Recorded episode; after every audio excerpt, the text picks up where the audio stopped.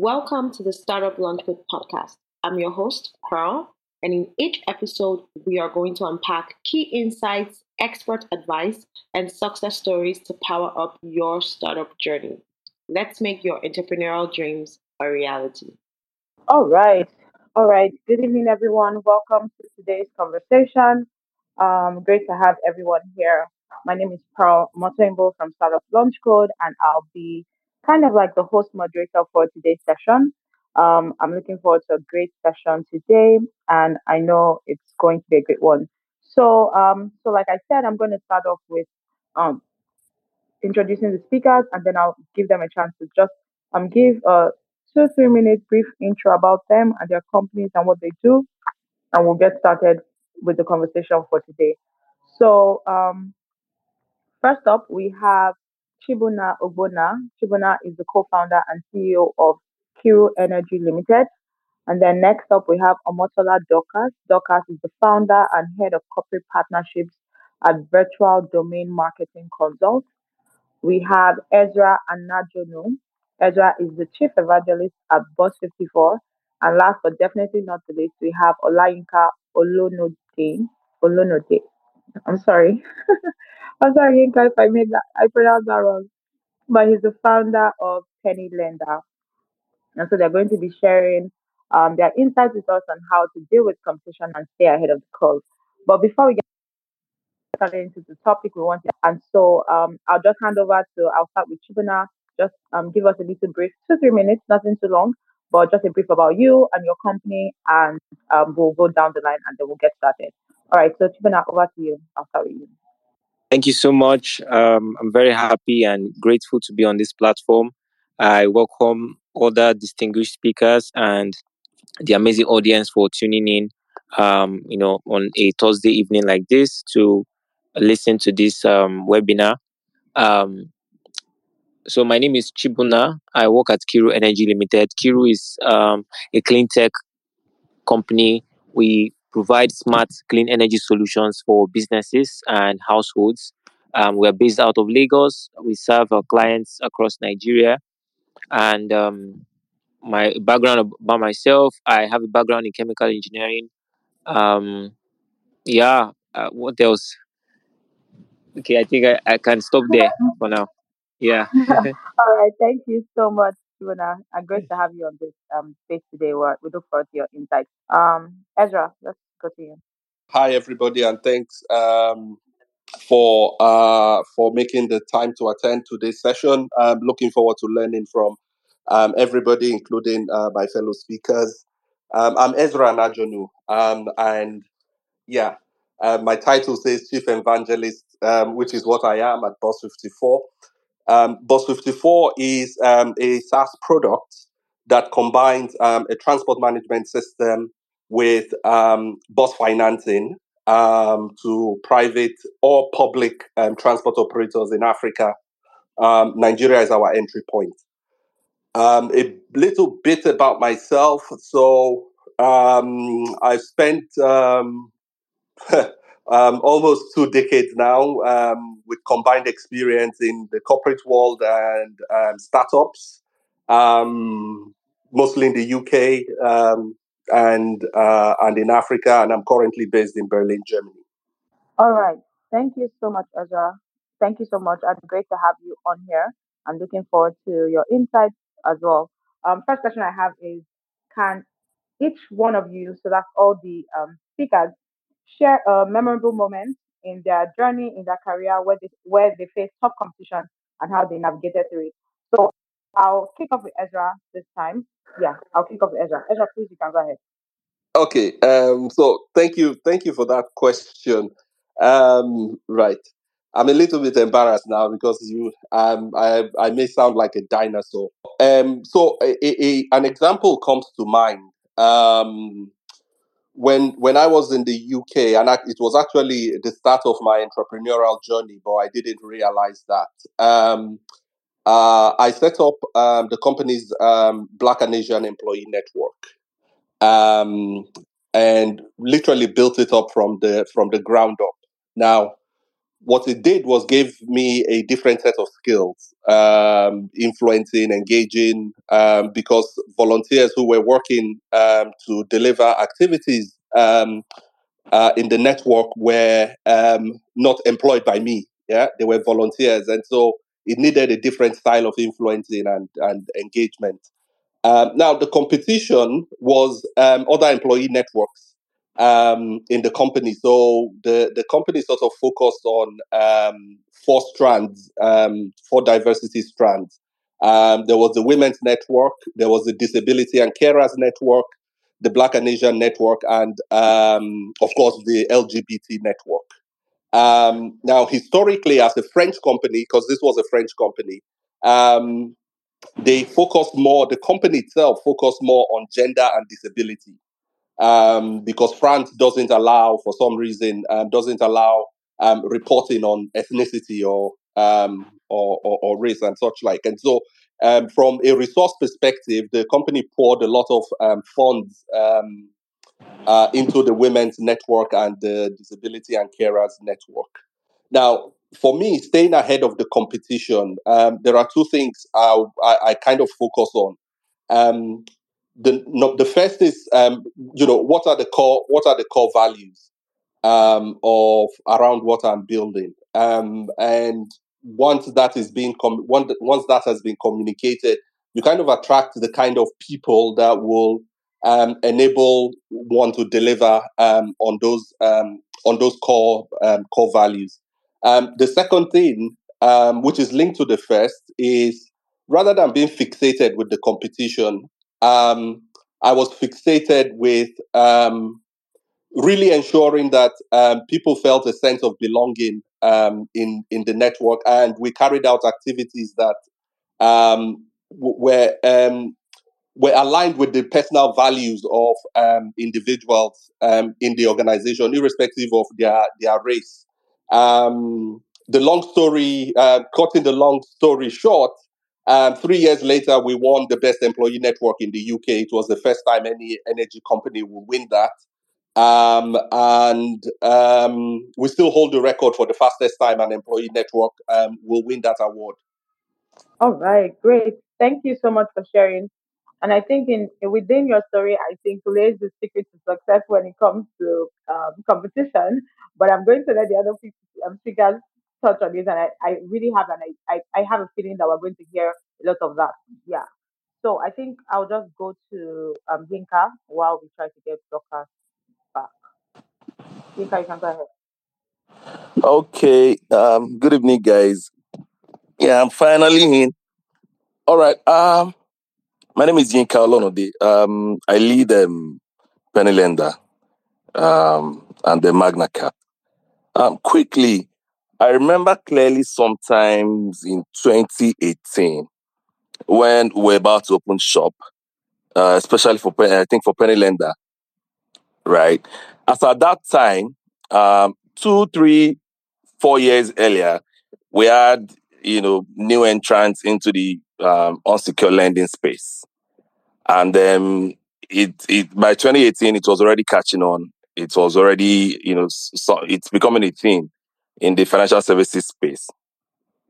But a lot of the big boys then were still reaching out to customers. Their customer acquisition method or customer application method was still mostly offline. So an account officer would take, an application form, just like the banks do, give you a form to fill to open an account. So that was exactly what we were doing there. So they had a lot of salespeople on the street. So when we launched, we figured out that we didn't have money to pay that many salespeople. So we decided, okay, we're going to do it online only. As of then, customers were used to, account officers bringing in application forms to them. So we struggled. And I remember that I started convincing the customers that, see, you're better off filling this form online. And the reason is simple.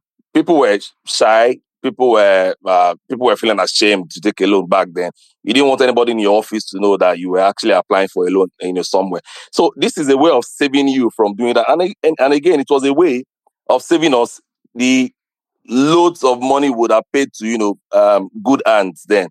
So we decided we're just going to go ahead with it. And we stayed true to, our vision of, staying an online-only lender. Not long after that, a lot of the big guys, started cutting their workforce too. And now we have what we have today. So sometimes, when you see a very powerful and big competition, the best thing is not to throw money around, try to compete with them. You need to look inwards and see what works for you. So that was one time in our life that, we had to look inwards and took a decision to deploy a strategy that actually worked for us. Great. Thank you so much, Inka, for sharing. Chibunna, you want to go? Yes, definitely. Very insightful feedback from other speakers. It's a significant time when we faced competition. Our company is quite young, and we started operations here in Lagos this year. From my own experience and from what I've observed, the competition is quite tough in terms of our market. We play in the renewable energy space. It's a very promising sector with so many players, very fragmented markets. And there are different value chains, there are different, areas where you can actually innovate. So that's where it's very interesting. So where I'll speak on from is in terms of the particular product we are selling right now in the market. There are so many competitors in that space, which is the portable and mobile power kits, right? So there are so many competition, Chinese companies, Nigerian brands. Yeah, so what we did was we looked at, there is a market for this, our product. That's the truth. The market is so plenty, and even all the players cannot still meet the demand. So how do we, get into this market, and where do we position ourselves? So that's where it comes, where you now start thinking about how best can I position myself in this market? So we started looking at, what is also the market that is neglected, in this general market that everybody's targeting, and how can we differentiate ourselves? So by looking at what our competitors were doing and, checking price points, checking features, checking design, we were able to come up with a new design and also something that works, very well for a customer, something that is not complicated, very easy to install, plug and play. And we were able to, deliver that solution. So when we discovered that we had hit a very sweet spot was by the time we got orders, delivered the solution, and it was working out. We got very good testimonials from our clients. And then we said, this particular target market, we are going to focus on them. So while we are also playing and having competitors in that space, we were able to, capture value in our own target audience because of the fact that we're able to, find a particular need to serve a particular target audience in a general market. Yeah, so that's my experience so far with face competition. And it's a very interesting thing because without competition, there will be almost no innovation. So, yeah. All right. Thank you so much, Chibunna. And you said something that actually leads me to my next question, competition spurring on innovation. But before that, let me check in with Dorcas. I know she's back on. Dorcas, she was speaking, do you mind going ahead? So I was saying before I realized that I was not hearing anyone again that, Virtual Domain is actually a marketing, sales, and business development support service. So what we do is that we help organizations basically powering their sales, marketing, and business development team to be able to help that organization achieve their sales and revenue targets. So within the industry that we play, aside from the training that we provide, there's also the place of consultancy. The consultancy industry is one that is very, very big. But at the same time, there are some major players in that industry that you cannot benchmark. So you cannot see them as your competitors, right? One thing that we had to figure out early was to really be able to identify exactly who were our competitors, because really we are a startup, and it would be very absurd to think that a McKinsey or a KPMG or a CWJ, right, or a C&I Leasing is a competitor to us, because the fact that they are in the consulting ecosystem does not mean that we that we could also compete, or we could benchmark them. What I believe that we did, not necessarily me believe, what we did was that we decided to niche down. Now, if you look at most consulting firms, what they tell you is that they help you with business management services, or they sit down with you to understand your business model and, you know, all of those things. As much as we do that, but then what we decided to do was to niche down on focusing on helping the sales team, the business development team, and the marketing team to achieve their results. So right now, we are not, it means that we are not trying to cater to the need of everybody, but we are only catering to the need of the core element of the organization that makes the organization profitable. And every organization wants to make sales. There's no organization today, whether you are a startup or you are an established firm, that does not want to make sales. So our focus was to target the startups, right? And not just startups, to focus on the tech startups, because we realized that most of them are very, very technical, and they are not even very refined when it comes to hiring the right salesperson or the right marketing executive to help them drive their, you know, their sales and their revenue targets. And in order to be able to help to cater to that need, that was why we decided to, you know, reinvent ourselves, and we focused on that. So really what we do right now is that we provide training services. And even if we would do consulting, it is still tied to sales, marketing, and business development. And the primary focus of our consulting is to help organizations understand their go-to-marketing strategy. Anything outside that, we do not provide. Not because we do not have the capacity for it, but we believe that the bigger leagues there can cater to it. And you could always leverage on other persons, because we realize that most persons or most organizations that are into consulting are more generalists. There's really not so much of the consulting and training firm that you see that are specifically niched down in those areas. So that's the way that we've had to tackle the area of competition.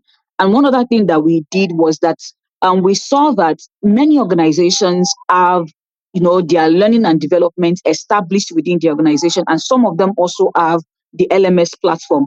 So we realized that I think this actually, we took a new turn to engaging training in a different way after the pandemic.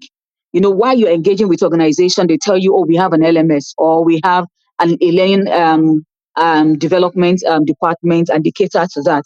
So we decided to say, okay, we are not coming here to take over, but how about we help you create a curriculum, a sales curriculum, a business development curriculum, a marketing curriculum, and we do that and we give it to your team, right? And because this is our specialty, and that's actually became one of the most of the product or the service rather that we really cast out from as an agency.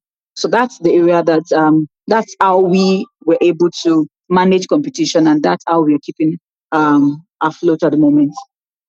All right, great. Thank you so much, Dorcas, and thank you to all our speakers. Loved hearing the stories, and like I said, I think we learn best when we actually learn from other people's experiences. And so, just listening to everybody speaking and just like interpreting it, I think there are two approaches to competition that we've heard. Number one is it's not so much to ignore the competition, but rather than focusing on competition, look inward to serve the particular customers that you are serving. And if you focus on the customers, it will take care of the competition. If you're providing value to the customers, it's going to take care of the competition till it's not even an issue. And then there's also the approach to really, really have an in-depth knowledge of the competition, what they are doing, and then use that to now know how to basically innovate to be different, so to speak. So those are like two approaches that I've heard so far. And then, like I said, when Chibunna talked about innovation spurs innovation. So I wanted to ask, and I think I'll throw this to Chibunna and then I'll let Ezra pitch in. So we often hear about blue ocean strategies and really just how you can stand out from the pack, and blue ocean versus red ocean strategies. How can businesses identify and create their own unique spaces in the market to reduce direct competition? So we had a bit of that from Dorcas, but I'm interested in Chibunna and then also Ezra as well. You can go ahead. Chibunna, you can go ahead. Okay.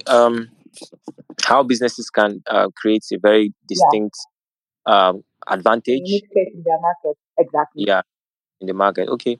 The first thing is I'll start from vision. So vision is, you know, the driving force that enables business owners or business leaders to, you know, to persevere in any market and to, you know, see further. So I will start by articulating well the vision of the company or the vision of the business. So when you have a long-term vision and you think long-term, you are able to understand and spot trends, and you know, you can predict what the future holds, right? And then you start positioning your firm to, you know, stay competitive. So, for example, with the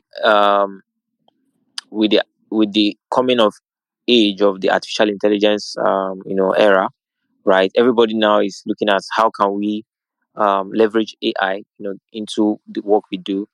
Yeah, so for a smart business owner or a smart business leader, we now start thinking about having an AI strategy. How do we position our business, you know, to leverage AI to maximize or to innovate or to create more value for our customers, right? And how are we going to be in the AI world, right? So having the ability to see further and think big and, you know, stay ahead of the curve through long-term thinking. That's the first thing. Then also, really trying to see how to improve and create more value. So more value is not only when you are trying to improve on the product or the service. More value can even be something related to the customer. For example, let's say you are selling, let's say you are giving financial services to women or to, but let's say to women, you know, who are starting a trade. You know, you can think, okay, how about their children? What are their children doing?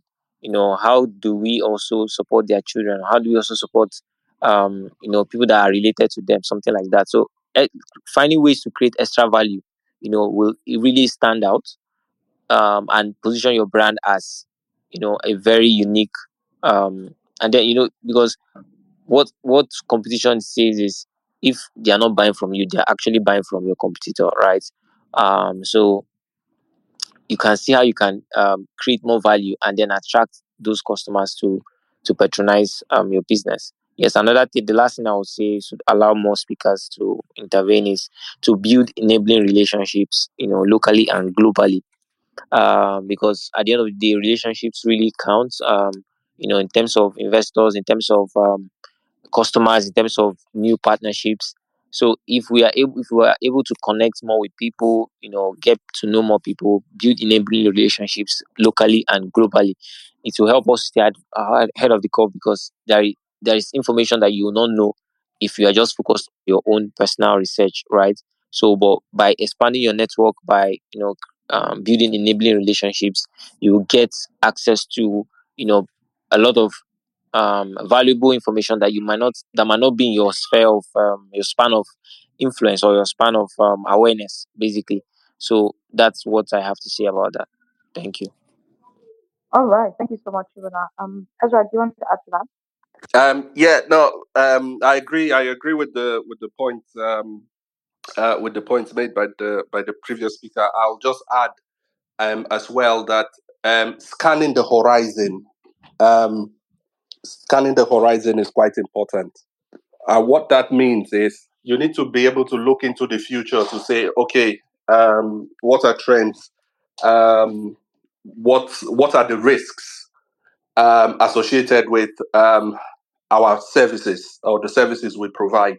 What are customers saying are their pain points? And in some cases, it's not just what the customer and the feedback the customer is giving, is just being in tune with what's happening in the environment. So a classic example, we got a lot of complaints at Bus54 from female passengers around, you know, harassment, which made them quite uncomfortable. And in response, when we started seeing a trend, in response to that, we enabled seat selection. We color-coded seat selection. So you have visibility when you're selecting your seat of the gender of who you'll be sat next to, right?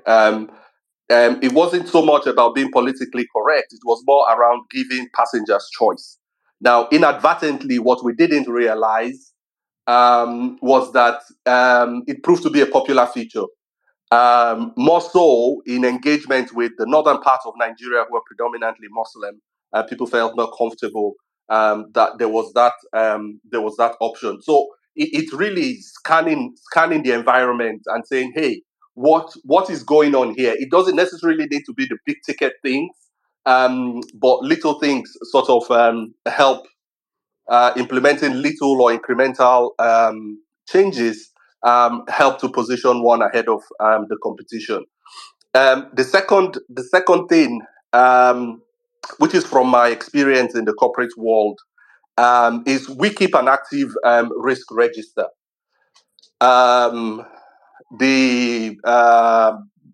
Whatever happens externally, we sort of have a process where we categorize all of those external events in a way that helps us to assess what the impact will be on our business or on our operations. And depending on the severity and impact, it's automatically captured, and we monitor it and report back to the board on a quarterly basis. Now, what that has helped us to do as well is when certain events happen, in most cases, because we were proactive and captured that in our risk register, we have, obviously, when you capture things in your risk register, you will also have a response. You will have also developed a response. It means that when certain events happen, we are not scrambling around looking for answers because we already have a response. The response may need tweaking depending on the situation, but we have a response, we pick it out, and it helps us to execute faster. Yeah, and those are my 2 cents. All right, yeah. Thank you. If I may add to that quickly. Yeah, I would say, and this is me speaking from personal experience too, I would say you need to know when to take advantage of the low-hanging fruit and when to solve the most difficult problems for a paying customer segment. And this is what I mean. When the banks came with their firepower, we're in the lending space, there is no way an unsecured lender can compete with a bank.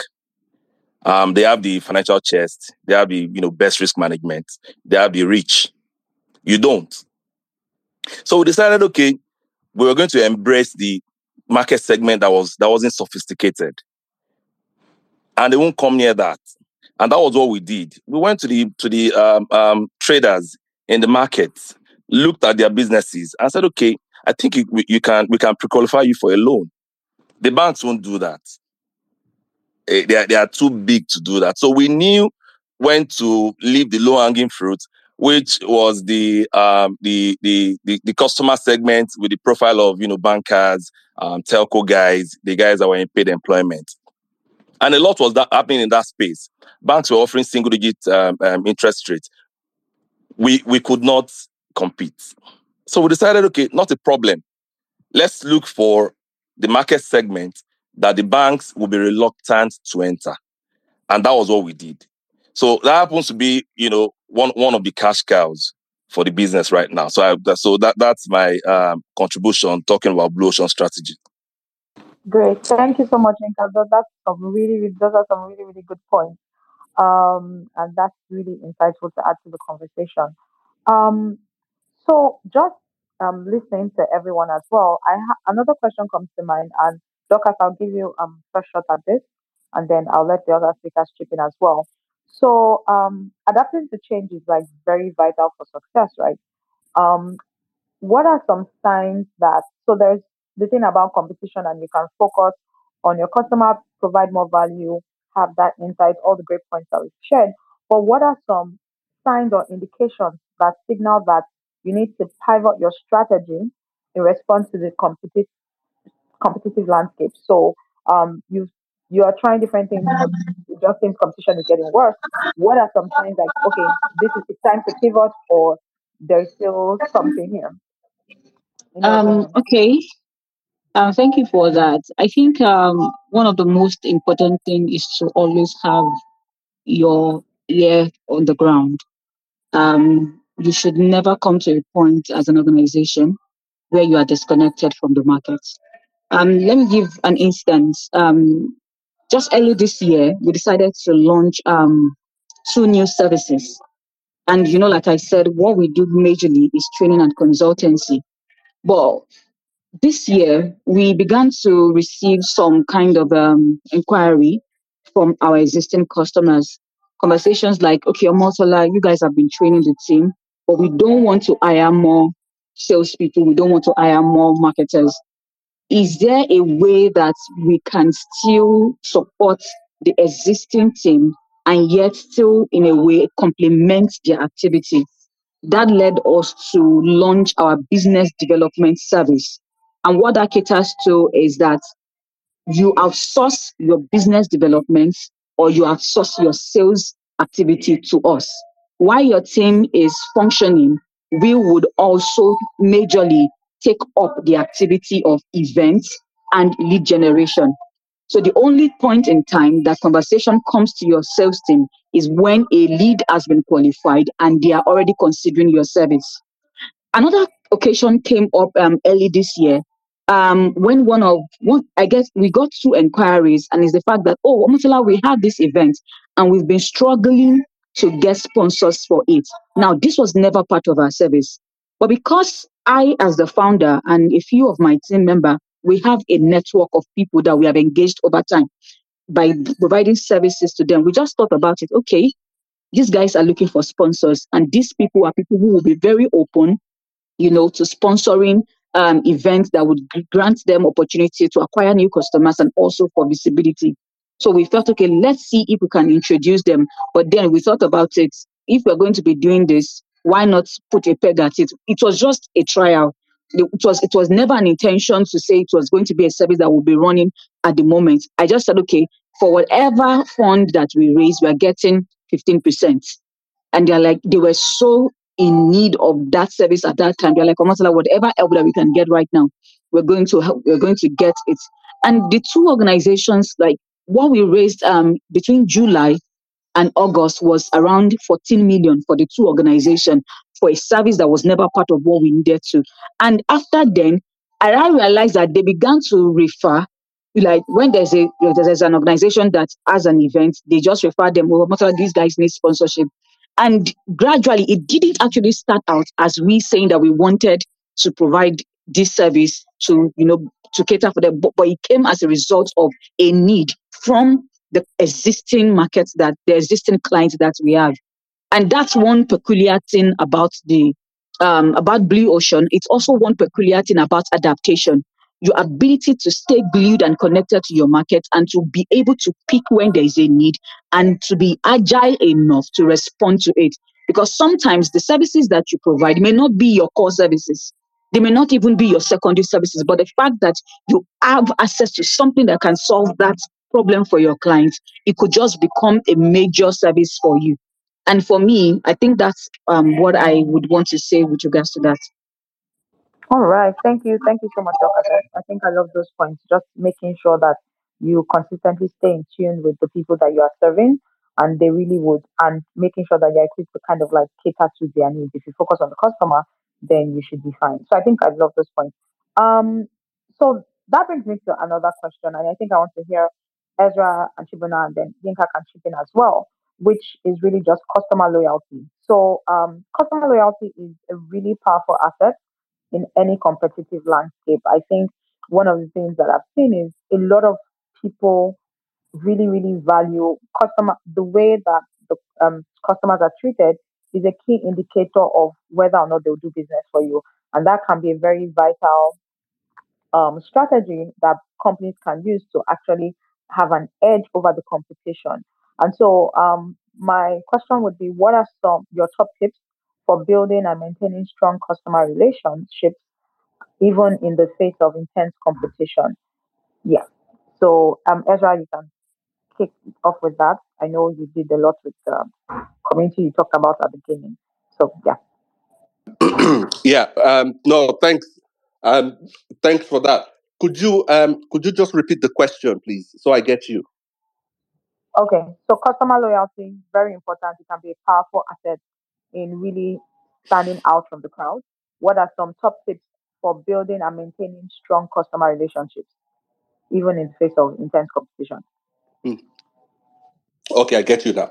There are a number of things we've built into our processes to ensure that we understand our customers. Of course, a lot of that starts with data, and it's not just data around what the customers are doing. It's even earlier than that. How do we want to collect data, and what data do we want to collect? So we spent some time really articulating that, deciding what CRM will give us, the optimal data that will enable us understand, really gain deep insights about our customers. But there is also so apart from systems and processes, there is also the human touch. So one of the things we do, because our primary customers are transport operators as opposed to passengers, one of the things we do is we schedule monthly accountability meetings with our transport operators. So literally, the operations manager of the transport operator has time in his calendar schedule on a monthly basis where we go through metrics, we go through their operations, we see where we can support them, and over time they've seen us as trusted partners. We're able to use data to give them insights about new routes, for example, or even helping them optimize existing routes, and that has gone a long way in ensuring that we retain them. But more importantly, they see us as a trusted partner. All right, thank you so much, Ezra, for those thoughts. Chibunna, do you want to give your thoughts on that as well? Go ahead. I kind of lost my train of thoughts. Yeah, could you repeat the question? Question. Okay, so pretty much. Basically, customer loyalty, powerful assets. What are some top tips for building and maintaining strong customer relationships? Okay, so there are two sides of a coin, right? Number one is normally businesses want to serve their clients and please their customers. Let me use the word please. But from my experience, I've understood that customer loyalty is more about focusing on really the value you are delivering to the customer, right? Make sure they are getting that value first, okay? Make sure that your product checks the value box, first of all. That's number one way to build that customer loyalty. And then any other thing is an extra add-on. So sometimes... okay, for example, there was a time we were thinking about, what else can we, do to make our customers happy and retain loyalty? I was thinking about, okay, can we get them this? Can we add this to what we deliver to them? But then my co-founder called me to order and said, no, let's focus on making sure that our product is working. Let's focus on making sure that our product is delivering the value we said we are going to deliver them, making sure that the product is delivering on that value promise, right? And when I talked about it, I was like, yes, I think this is where we can actually, first of all, start building that customer loyalty from. Instead of trying to add extra things for now, we can start by, making sure that our product delivers on the quality and on the value that we promised to our clients. So I think when we start from that area, then we can now start building a very loyal customer, like a loyal customer pipeline. And in addition to that, we look at, business leaders have to look at, okay, if we're going to build customer loyalty, how do we increase the value, we offer to our customers? So what is that extra value that you're going to offer to your customers? In addition to the normal value that you've checked your box, right? How do you now, give an extra value? I'll use an example of what happened during the COVID times. So during the COVID times, there was this brand. I think it's this brand is called their software brand. They connect software engineers to outside remote jobs basically. And during this time of COVID, where there was lockdown and all that, what they were not doing was they were not teaching their software engineers or their community of software engineers, how to manage their finances. Not how to get jobs now, but how to manage their finances in a time of a pandemic. So that was like a totally different thing. They were able to partner with a different company that delivered that webinar, which was very valuable to their target market. So start asking ourselves, how can we deliver extra value that is outside of what we normally offer as a business? Something that really speaks to their needs, their everyday needs, beyond what we offer them as the main value that we offer them. Yes. All right. Thank you so much, Chibunna. Thanks for those thoughts. I think those are really, really insightful. So I have one last question while wrapping up. If anybody has any questions for our speakers, they can just indicate to raise their hands and we'll take them. But I want to hear, so Yinka, I would like to hear your thoughts on this first, and then we can take from Dorcas and Chibunna. So I want to talk about collaboration, right? So I think, it has been said that collaboration is key going into 2023 and beyond, right? And the name of the game is collaboration. So what do you think about balancing? And I think balancing collaboration and competition can be challenging, especially in our part of the world. How do you think startup founders, business owners can approach partnerships or alliances within their industry without compromising on competitive edge? All right. Thank you for that question. Let me first say that nobody likes competition. That's a fact, right? Except the guy that is ahead, except only the entities that are ahead. They don't care about the rest of the guys. Now, you need to learn to differentiate between a partner and a potential killer, right? Over the years, we've had situations where businesses have come to us to say, okay, let's give you a sales funnel. Right? So you don't have to worry about, looking for sales. We'll give you a sales funnel. 6 months down the line, they're already lending too. So you need to be able to differentiate between who a real partner is and who is potentially, right, trying to kick you out of business. See, if you have an entity that has a major challenge you face as a business, and it is very difficult for you to replicate their success, right? And also ensure that what you offer is a revenue point for them. For me, I would say that's the only time you found a true partner. And I have a few examples. So we had these foreign firms who they didn't want to set up in Nigeria, but they wanted to, benefit from the growing Nigerian market. So what they did was to offer a marketplace. Right? The two of them were European companies. They offered a marketplace and encouraged us to list our performing loan balance sheets on their platform. So we figured that you guys can't come in, right? So you're not coming here to, kick us out. So that looked to us like a fantastic, partnership. So you need to learn to understand who your real partners are, and who, really just want to, probably steal your idea or, get your customer database and eventually become, your competition as well. So that's what I had to say about that. All right. Thank you so much, Yinka. Dorcas, do you have anything to add to that? So I think I would just lay another block on what he just said right now. So let me give a very practical example. So like I said, we provide business development service, and one of such is brokering partnership. So there's currently an organization that I'm working with. They are into security and compliance, and they also do verification. There's also this other firm in India that provides blockchain technology, but specifically their core area is on data verification, document verification. This other firm does data verification and document verification, but not on the blockchain technology. So what happened is this: the Indian company cannot operate in Nigeria.